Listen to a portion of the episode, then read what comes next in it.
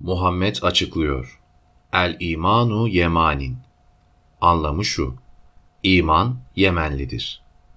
İmanın nereli olduğunu açıklamakla da en azından iki önemli şeyi dile getirmiş oluyor. İslam'ın imanı sanıldığı gibi Mekkeli ya da Medineli değil. Bu imanın ana yurdu Yemen. Bu bir itiraftır Muhammed'den. Yani çok önemli bir şeyi her nasılsa saklamaktan vazgeçip açığa vurmaktır. İyi ama Muhammed gerçekten böyle bir açıklamada bulunmuş mudur? Bu hadis onun ağzından çıkmış mıdır? Uydurma olamaz mı? Bu hadisin uydurma olduğu ileri sürülemez. Bu hadis, Buhari, Müslim gibi en sağlam kabul edilen hadis kitaplarında yer almakta. Dahası bu hadisi Muhammed'den 11 tane arkadaşa aktarmıştır. Onun için bu hadis, sağlamlık derecesinin en üst basamağı olan tevatür basamağına yükselmiş, mütevatir hadisler arasında yer almıştır. Muhammed'in bu açıklamayı yaptığı tartışmasız kabul ediliyor. Ne var ki şaşkınlığa yol açtığı için açıklamayı örtbas etmek amacıyla bir takım çaba göstermekten de geri kalınmadığı gözleniyor. Her zamanki kurtarıcı yola, tevil yani yorum yoluna başvuruluyor. Zorlamalı ve komik de olsa, Yemen denirken anlatılmak istenen Mekke'dir. Çünkü Mekke Tihame'dendir. Tihame de Yemen yöresinden sayılır. Yemen denirken anlatılmak istenen Mekke ile Medine'dir. Çünkü İslam Mekke'de doğdu, Medine'de yayıldı. Bu ve benzeri yorumlar. Oysa 1. Muhammed Mekke'yi ya da Medine'yi söylemek isteseydi doğrudan doğruya bunların adını söylerdi. Yemen deyip de Mekke'yi ya da Medine'yi amaçlamazdı. 2. Hadiste Muhammed'in bu açıklamayı Yemenlilerin onun yanına geldikleri sırada yaptığı açıklanıyor. 3. Hadis kitaplarında da bu hadisler Yemenlilerin erdemi ve üstünlüklerine ilişkin ayrılan bölümde yer almakta. Demek ki hadisteki Yemen ne Mekke'dir ne de Medine, ne de başka bir yer. Herkesin bildiği Yemen'dir. Burada iki şey önem kazanıyor. 1. Muhammed'in döneminde Yemen'in durumu. 2. Muhammed'in Yemen'le ilişkisi. Yemen Öteden beri çok önemli bir merkezdi. Ticaret akışının da olduğu odaklardan. Mısır, Mezopotamya ve Pencap gibi uygarlık yuvaları arasında hem bir köprü olarak hem de bir bileşke olarak önemliydi. Din olarak da Yahudilik ve Hristiyanlık dinlerinin de İslam'ın da hem iman hem de ibadet yönünden temeli olan yıldız tapımı, güneş tapımı, ay tapımı hepsini içine alan Sabilik Yemen'de vardı. Yahudilik ve Hristiyanlık da çoktan gelip yerleşmişti. Kısacası dini inanç yönünden de bugünkü gelişmiş dinlerin önemli yuvalarından biri durumundaydı Yemen. İslam peygamberinin yazarı olan Profesör Muhammed Hamidullah, Muhammed'in daha peygamberlik savıyla ortaya çıkmadan önceki ticaret gezileri üzerinde duruyor. Karısı Hatice Muhammed'i göndermiştir bu gezilerdeki yerlere, yörelere. Bunların arasında Yemen dolayları da var. Önemli bir fuar olan Hubaşe Fuarı ve o yöredeki kimi kent ve kasabalar. Arap kabileler topluluğundan birçoğunu içine alan bir Est kabilesi vardır. Muhammed'in peygamberlik savıyla ortaya atıldığı sırada Medine'de üstün durumda bulunan Evs ve Hazreç kabileleri de bu kabileden ayrılma ve bu kabile Yemen kökenli. Est kabilesi ve bu kabileden olmak Muhammed'in dilinde çok önemli. İşte sözleri. Emanet Est'tedir. Hadiste Est dendikten sonra bu atla Yemen'in anlatılmak istendiği açıklanıyor. Est kabilesinden olanlar Tanrı'nın yeryüzündeki aslanlarıdır. Onları insanlar alçaltmak isterken Tanrı buna karşı çıkar ve onları yükseltir. İnsanlar öyle bir zaman yaşayacaklardır ki kişi hep keşke babam bir esli olsaydı, keşke anam bir esli olsaydı diyecek. 11 sahabinin Muhammed'den aktardığı ve sağlamlığına kuşku duyulmayan hadiste iman Yemenlidir dendikten sonra fıkıh da Yemenlidir, hikmet de denilmekte. Bu, İslam tüm aldığı bilgi ve inançları, ibadet ve gelenekleri Yemen'den almıştır. Demekle eş anlamlı. Bu, İslam'ın Muhammed'e Tanrı'dan vahiy ile geldiği yolundaki savı da havada bırakmakta, kökünden işlemez duruma getirmekte. Çünkü bir yeri, yurdu, ana yurdu olan bir şeyin, bir bütünün, Tanrı'dan vahiy ile geldiği söylenemez. Söylense de önemi olmaz. Muhammed'in İslam'ı aldığı kanal Muhammed İslam'ı, İslam'ın imanını, esaslarını aldığı yerden doğrudan mı yoksa bir kanaldan mı almıştır? Doğrudan aldıkları bulunabilir. Şu kadar, bu kadar. Ama görünen o ki çoğunu dolaylı yollardan almıştır. Aracılar da rol oynamıştır. İleride Muhammed'in öğretmenleri anlatılırken daha iyi anlaşılacaktır. Muhammed'in İslam'ı aldığı anlaşılan önemli bir kanala burada kısaca değinelim. Yemame Rahmanı Müslümanlar sahte peygamber diye niteler. Adı Habib. Müslim de olabilir. Ama Müslümanlar aşağılamak için Müslimcik anlamında müseylime derler. Bununla da yetinmeyip çok yalancı anlamında kezzabı da eklerler.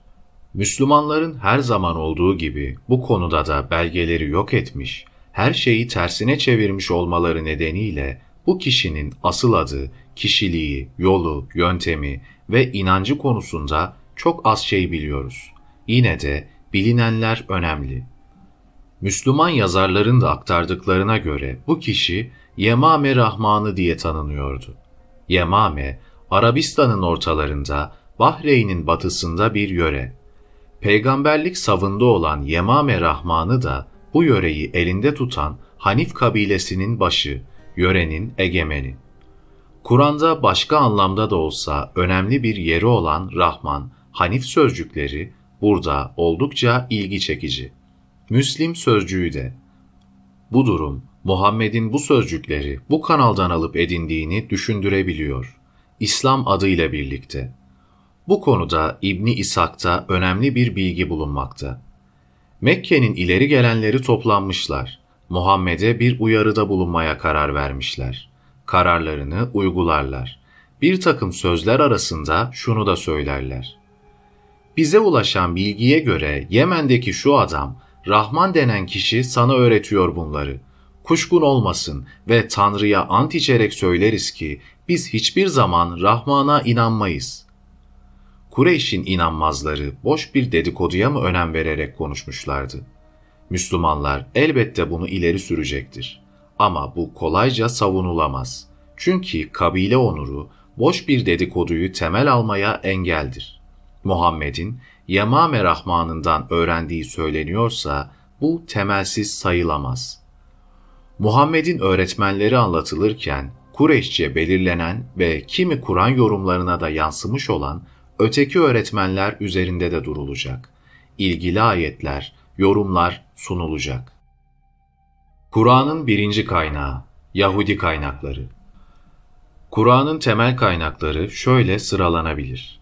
1. Tevrat ve şerhleri gibi Yahudi kaynakları. 2. İnciller. 3. Çeşitli yaşamıyla, edebiyatıyla eski Arap geleneği. 4. O zamanki Arap yaşamı. 5. Muhammed'in özel yaşamı. 6. Kur'an'ın çağdaşı olan inanç akımları. 7. Muhammed'le Kur'an için işbirliği yapmış olanlarca tasarlananlar.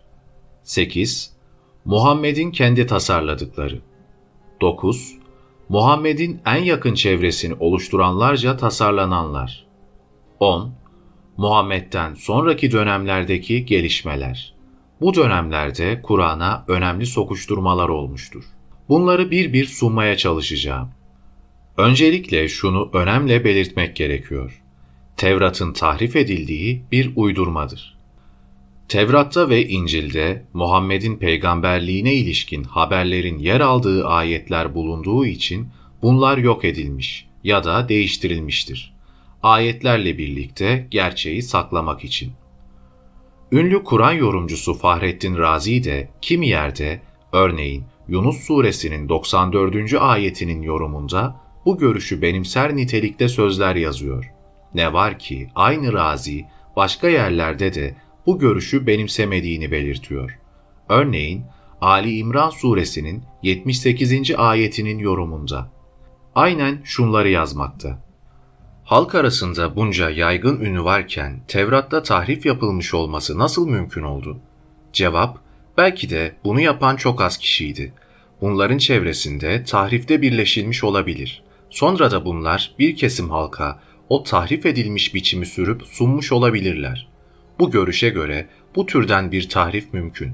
Ama benim görüşüme göre ayetin yorumunda bir başka görüş daha doğru. O da şu. Tevrat'ta Muhammed'in peygamberliğine ilişkin kanıt sayılacak ayetler, üzerinde durulup düşünmeye, inceleme ve yoruma muhtaç türdendi. Yahudi toplumundan ilgililer, konuya ilişkin kuşku yaratıcı sorular ve karanlık itirazlar yöneltiyorlardı. Bu da işitenlerde bulanık duygular doğurucu izlenimler oluşturuyordu. Ve Yahudiler şöyle diyordu. Ey Müslümanlar! Bu ayetlerde Tanrı'nın anlatmak istediği hiç de sizin söylediğiniz şey değildir. İşte tahrif denirken anlatılmak istenen ve dillerde dolaşan budur. Ve bu şuna benzer. Hani zamanımızda da Tanrı'nın kitabından bir ayeti herhangi bir kimse haklı olarak herhangi bir şeye kanıt diye gösterdiğinde yanlış yolda olan kimse kalkıp ona ilişkin sorular yöneltir, kuşkular gündeme getirir ve şöyle konuşur. Tanrı'nın bu ayetle amaçladığı hiç de senin söylediğin gibi değildir. İşte Tevrat'ta söze edilen tahrif biçimi de böyle. Fahrettin Razi, Et Tefsirül Kebir Kısacası Razi'nin görüşüne göre Kur'an'da kimi ayetlerde geçen tahrifle amaçlanan, bilinen anlamı değildir. Yapılan yanlış yorumlara tahrif denmiştir. Yine Razi'nin görüşüne göre aynı türden tahrif Kur'an ayetlerinden kimileri ele alınırken de kimileri tarafından yapılıyor. Çünkü kimileri Kur'an'dan kimi ayetlere anlam verirken yanlış yorumlara sapıyor. Bu görüşe göre şöyle denilebilir. Yanlış yorum eğer tahrif diye nitelenirse, Kur'an'dan kimi ayetlerde de tahrif yapıldığını kabul etmek gerekir. Nisa suresinin 46, Maide suresinin 13 ve 41. ayetlerinde Yahudilerden kimilerinin kitaplarından kimi sözlerin yerini tahrif ettikleri anlatılmakta. Fahrettin Razi bu üç ayetten ilk ikisinin yorumunda da tahrife ilişkin aynı görüşü yani tahrifin, sözlerin, sözcüklerin kendilerini değiştirme, bozma anlamında olduğunu savunur. Tahriften bir de Bakara suresinin 75. ayetinde söz edilmekte. Razi, bu ayetin yorumunda da tahrifin yanlış yorum anlamında olduğunu düşündüğünü belli eder. Tahrifi sözlerin değiştirilmesi, bozulması anlamında alıp ki biline gelen anlamı budur, Tevrat'ta ya da İncil'de tahrif vardır diyen, Tevrat'ın ve İncil'in tahrif edildiğini ileri süren Müslümanlar hem gerçeği dile getirmemiş olur hem de çelişkiye düşerler. Gerçeği dile getirmemiş olurlar. Çünkü yukarıda da belirtildiği gibi tahrif savı Tevrat'ta Muhammed'in peygamber olarak geleceğini anlatan ayetlerde vardı. Bu anlaşılmasın diye ayetler tahrif edilmiş savıyla birlikte ileri sürüle gelmiştir.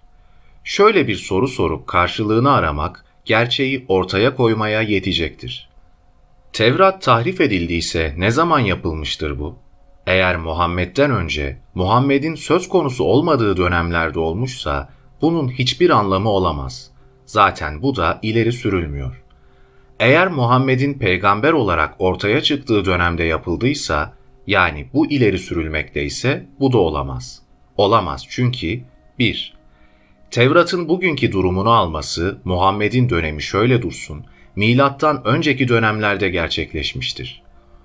Lut Gölü tomarları, bir başka adıyla Kumran yazıtları bu gerçeği gözler önüne sermektedir. Yıl 1947, Filistin, Eriha'nın 12 kilometre güneyinde Kumran yıkıntılarının bulunduğu bir kesim. Yıkıntılara 4, Lut Gölü'ne 2 kilometre uzaklıkta, gölden 300 metre yükseklikte bir yer. Ve köylü bir Arap kuzusunu kaybetmiş. Ararken bir mağaraya rastlar. Mağara 8 metre uzunluğunda, 3 metre genişliğinde, 2,5-3 metre yüksekliğinde. İşte burada kimi kırık, kimi ise olduğu gibi sapa sağlam duran birkaç küp bulunuyordu. İçlerinde de bezle kaplı, en üstü ziflenmiş meşin tomarlar. Köylü Arap nereden bilecekti ki bunlar soluk kesecek ölçüde önemli? Bunlardan en iyi korunmuş olanlarını bir antikacı aracılığıyla götürdü. Kudüs'teki Süryani Saint Mark Manastırı metropolidi Mar Atanas Yeşue Samuel'e sattı. Birkaç kuruş karşılığında. Tomarlar önceleri pek ilgi görmemişti. Ama bunların nedenli önemli olduklarının anlaşılması uzun sürmemişti. Daha o yıl önem anlaşıldı. Gereken ilgi gösterildi. İzleyen yıllarda aynı mağarada araştırmalar yapılarak başka önemli parçalar elde edildi. Kimi buluntular da Kumra'nın tarihini ortaya koymaya yaradı. 1974'te bulunan el yazmaları arasında Tevrat'ın çok önemli bir bölümünü oluşturan İşeya'da vardı. Bu kopyalar İsa'dan önceki dönemlere ait. Bugüne değin bilinen metinlerin en eskileri. Ve yine Tevrat bütününden Hababuk. Milattan önce 6. yüzyılda kaleme alınmıştır. Lut Gölü tomarları ve önemi üstüne kongrelerde çeşitli bildiriler sunulmuştur ve özellikle şunlar dile getirilmiştir. Bu tomarlar milattan önceki zamana aittir. Bu tomarlar içinde bulunan Tevrat bölümlerine ait metinler, Tevrat'ın milattan önceki metinlerine uygunluğunu ortaya koymaktadır. 22. Uluslararası Doğu Bilimciler Kongresi'nin çalışmalarında da bunun yansıtıldığı görülmekte.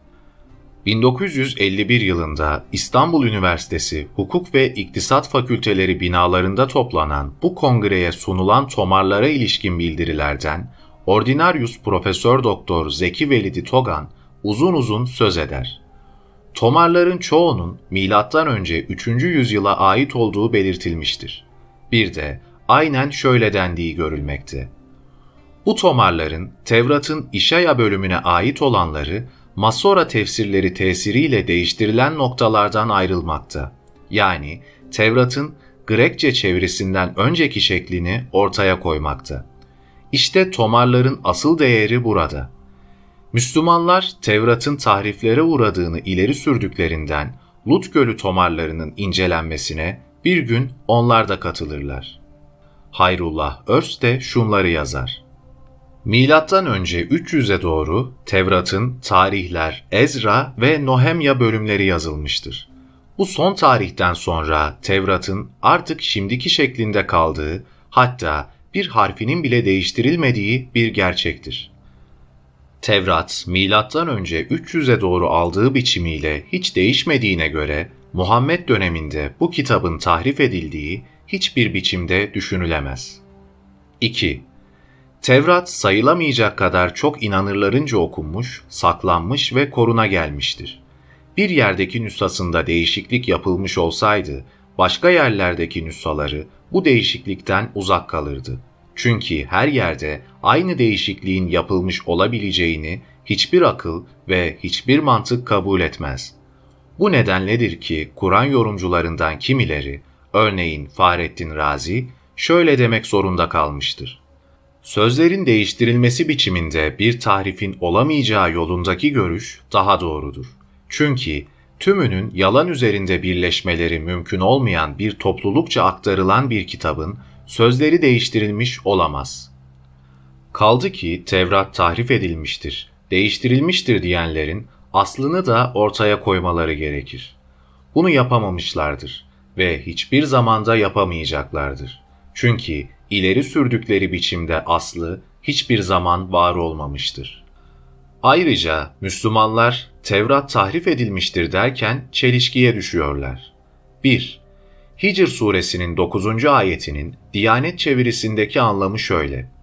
Doğrusu kitabı biz indirdik. Onun koruyucusu elbette biziz.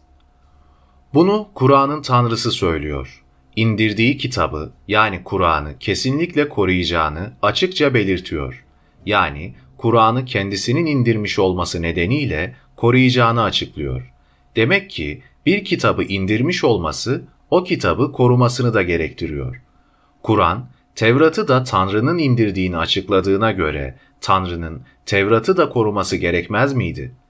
Müslümanların bir yandan Tevrat'ın da Tanrı'dan inmiş olduğuna inanmaları, öbür yandan bu kitabın tahrif edildiğini, sözlerinin değiştirildiğini söylemeleri koca bir çelişkidir.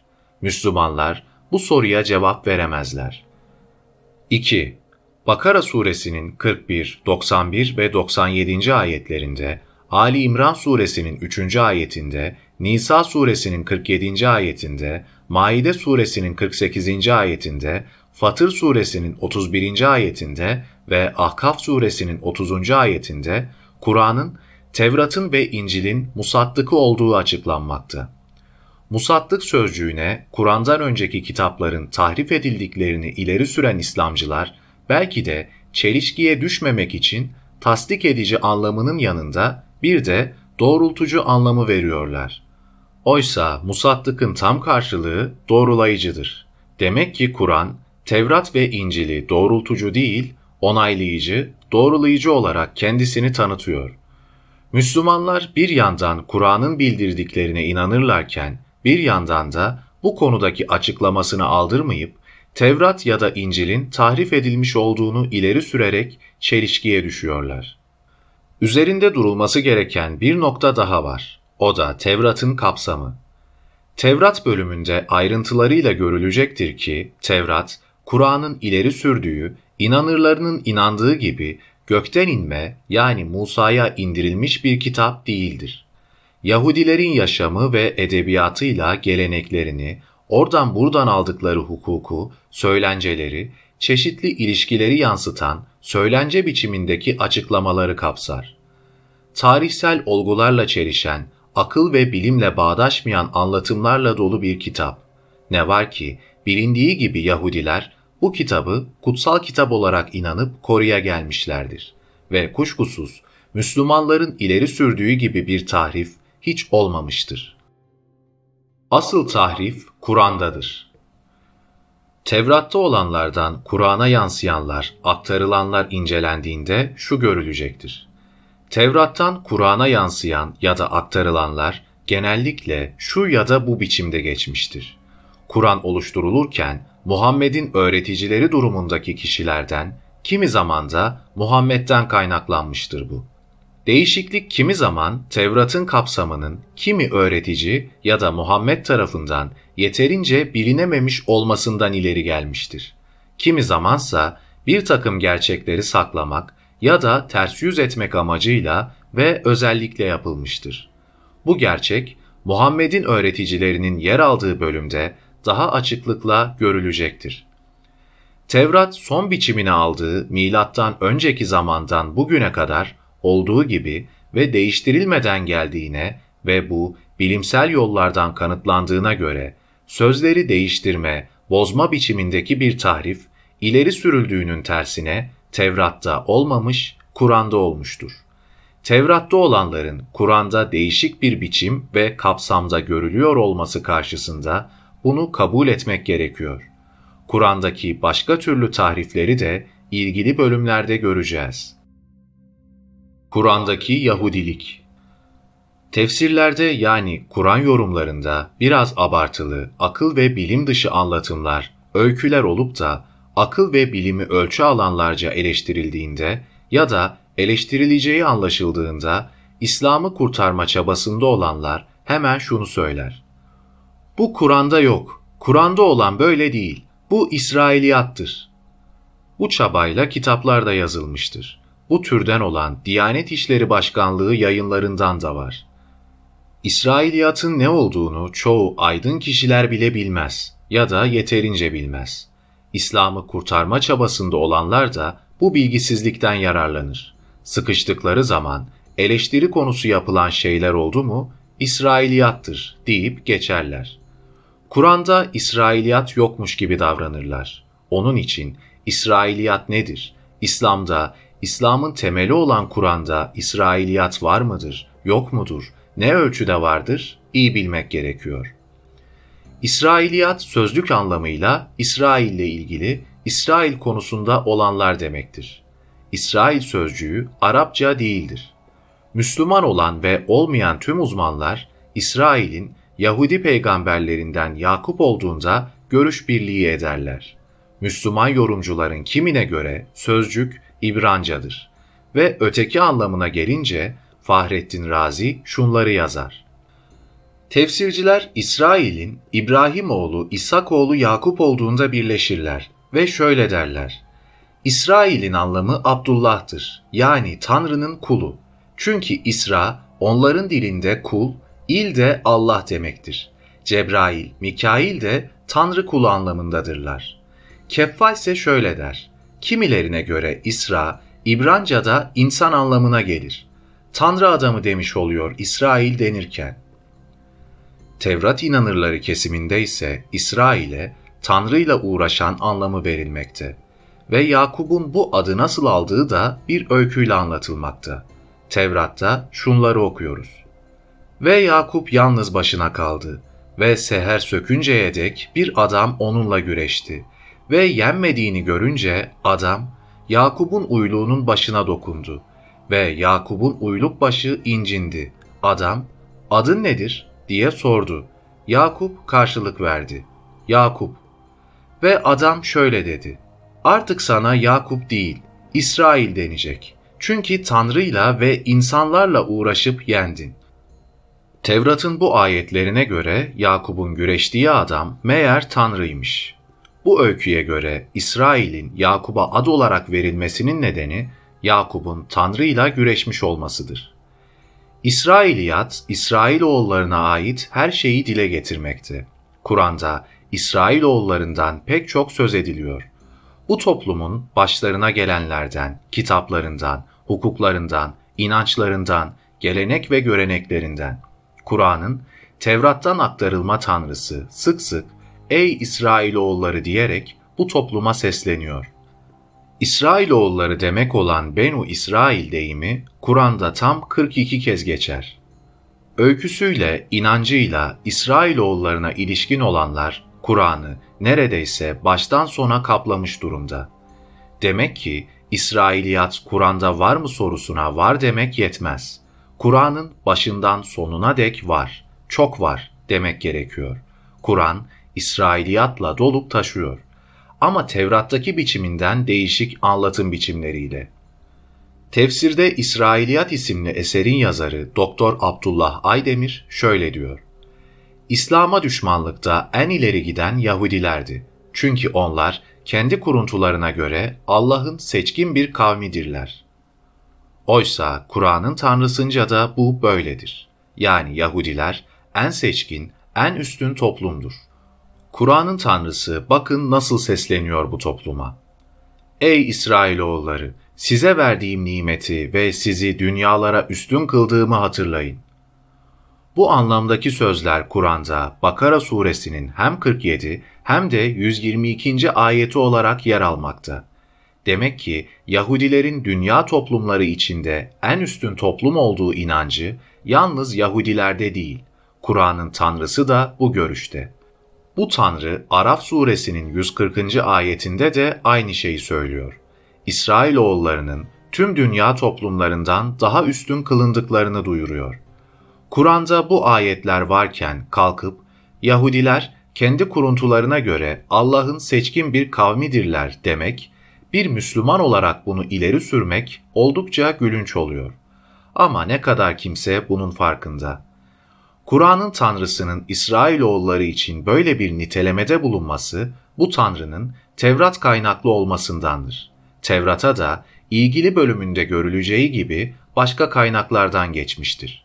Ayrıca İslam şeriatı da önemli bir kesimiyle Yahudi şeriatından gelmekte. Bu düşünüldüğü zaman da İsrailoğullarının üstünlüğünden söz edilmesi doğal görülmekte. İsrailiyat tefsirlerde neden var? İslam'ı kurtarma rolünde olanlara göre İsrailiyat, İslam düşmanı, İslam'ı içten yıkmaya çalışan güçler Yahudiler eliyle tefsirlere sokulmuştur. İslam kurtarıcılarının bu konudaki görüşleri böyle. Bu görüş benimsenirse Muhammed'in yakın arkadaşlarından tutun da tarih boyunca gelmiş geçmiş tüm tefsir sahiplerinin İslam için kötülük düşünmüş ya da İslam düşmanlarına araç olmuş kimseler olarak görülmeleri gerekir. Buna göre bir İbni Abbas böyle bir kimse, bir Ebu Hureyre böyle bir kimse, bir Amr İbnül Asoğlu Abdullah böyle bir kimse. Çünkü Muhammed'in ashabının ileri gelenlerinden olan bu kişilerin tefsirde İsrailiyata kaynaklık ettikleri çok ünlü. Buhari ve Müslim gibi İslam dünyasında en sağlam hadis kitaplarını yazmış hadisçiler olarak kabul edilen hadis uzmanları da böyle. Çünkü bunların kitapları da İsrailiyatla dolu. Dahası Muhammed'in kendisini de bu kesime sokmak gerekiyor. Çünkü onun sözleri olarak sahih diye belirlenmiş olan nice hadisler de İsrailiyatı içermekte. Yeri gelince örnekleri görülecektir. Bugün İslam dünyasında kaynak olarak başvurulan ve güvenilen hangi tefsirler varsa hep İsrailiyatla doludur. O zaman bunları yazanları da İslam düşmanı ya da düşmanların aracı saymak gerekiyor. Gerçek şu ki tefsirde İsrailiyat bir mecburiyetten doğmuştur. Kimi politikacı vardır, üzerinde durulan bir olaydan, bir konudan öyle söz eder ki bir türlü yakalanamaz. Çünkü somut bir şey söylemez. Söylediği şeyler yuvarlaktır. Yalnızca bir değinmedir. Şöyle bir değinip geçmedir. Anlamı yönünden de her yana çekilebilir niteliktedir. Kur'an'da da bu türden değinmeler vardır. Değinilen olayın iç yüzü anlatılmamış olsa hiçbir şey anlaşılamaz. İşte tam bu sırada tefsirci devreye girer. Değinilen konu Tevrat'ta ya da Tevrat'ın şerhlerinde varsa oradan aktarır ya da aktarılmış olanı aktarır. Böylece bir boşluğu doldurmaya çalışır. Yoksa Kur'an'daki sözlerle neye değinilmek istendiği anlaşılmayacak. Ne var ki çoğu kez asıl kaynağa doğrudan başvurulmadığı, başvurulamadığı, oradan buradan aktarıldığı için yer verilen açıklama asıl kaynaktakinden şöyle ya da böyle biraz değişik olur. Bir örnek. Ahzab suresinin 37. ayetinde Muhammed'in herkesçe Muhammed'in oğlu diye tanınan oğlu Zeyd'in karısı Zeynep'e nasıl ilgi duyup bu kadınla evlendiği hadislerdeki açıklıkta olmasa bile anlatılıyor. 38. ayette de şöyle deniyor. Allah'ın peygambere farz kıldığı şeylerde ona bir güçlük yoktur. Bu Allah'ın öteden beri gelmiş geçmişlere uyguladığı bir yasadır. Allah'ın emri şüphesiz gereği yerine gelecektir. Bu ayette ne denmek isteniyor? Özellikle de bu Allah'ın öteden beri gelmiş geçmişlere uyguladığı yasadır. Anlamındaki sözlerle söylenmek istenen nedir? Bilinmiyor. Bunu öğrenmek isteyenler tefsirlere başvuruyor. Çünkü tefsirlerde asıl kaynaktan aktarmalar ya da aktarmaların aktarmaları, dolayısıyla açıklamalar var. Başvurulduğunda görülür ki 38. ayette Davud'un hem kral hem de peygamberken bir komutanın Hitti Uriya'nın karısıyla evlenmesine ilişkin Tevrat'taki öyküye değinilmek isteniyor. Değinip geçiliyor. Başka bir deyişle bu öykü anımsatılıyor. Kral Peygamber Davud ve Hitti Uriya'nın karısı Ahzab suresinin 38. ayeti nedeniyle Fahrettin Razi şöyle diyor. Burada Davut peygamberin kıssasına işaret vardır. Uriya'nın karısıyla başına gelenlere. Başka tefsirlerde biraz daha çok bilgi aktarılmakta. Başka peygamberlerin de çok karısı ve cariyeleri vardı. Davud'un 100 karısı, 300 cariyesi, Süleyman'ın 300 karısı, 700 cariyesi bulunuyordu. Asıl öykü ise Tevrat'ta ve şöyle. Ve akşamleyin vaki oldu ki Davut yatağından kalktı ve kral evinin damı üzerinde ve yıkanmakta olan bir kadını damdan gördü. Kadının bakışı çok güzeldi. Davut adam gönderip kadın hakkında soruşturdu. Biri dedi ki bu kadın Hitti Uriya'nın karısı Eliam'ın kızı Batşeba değil mi?'' Ve Davut ulaklar gönderip onu getirtti. Kadın onun yanına geldi. Aybaşılı durumundan temizlendiğinden Davut onunla yattı ve kadın gebe kaldı. Hitti Uriya düşmanla savaşan komutanlardan biridir. Cephe komutanı da Yoab adında biri. Davut mektup yazıp Yoab'dan Uriya'yı kendisine göndermesini ister. Yoab, Uriya'yı Davud'a gönderir. Davut, Uriya'yı yakından görüp tanımıştır. Ertesi gün de geri göndermeye karar vermiştir. Yoab'a mektup yazar ve Uriya'nın eliyle gönderir. Mektupta da Uriya'yı savaşta ön saflara koymasını söyler. Yoab, Davud'un isteğini yerine getirir ve Hitti Uriya savaşırken ölür. Karısı Davud'a kalmıştır temelli. Uriya'nın öldüğü Davud'a bildirilir. Ve Uriya'nın karısı kocası Uriya'nın öldüğünü duyar ve kocası için dövünür. Ve yası geçince Davut adam gönderip onu evine aldırır ve kadın onun karısı olur ve ona bir oğul doğurur. Fakat Davud'un yaptığı şey Rabbin katında kötü oldu. Demek ki Kur'an'ın tanrısı Ahzab suresinin 38. ayetinde bu Allah'ın öteden beri gelmiş geçmişlere uyguladığı yasadır derken bu olayı anımsatıyordu. Yani Zeyd'in karısı Zeynep'i aldı diye Muhammed kınanmamalı. Daha önceki peygamberler de benzerini yapmıştır. Örneğin Davut demiş oluyordu. Yalnız şu var. Bu tanrı Tevrat'tayken olayı kötü bulurken Kur'an'da Muhammed'in olayını kötü bulmuyor. Bununla birlikte Sad suresinde Davut olayına biraz daha ayrıntılı olarak değinirken melekleri aracılığıyla da olsa Davud'un tutumunu pek iyi bulmuyor gibi. Dahası Davud'u 99 dişi koyunu varken yani 99 karısı varken bir başkasının yalnızca bir tane olan dişi koyununu alıp kendisininkilere katmak istediği için haksız bulduğunu belli ediyor. Bu ayetlerin anlamını Diyanet çevirisinde görelim. Ey Muhammed!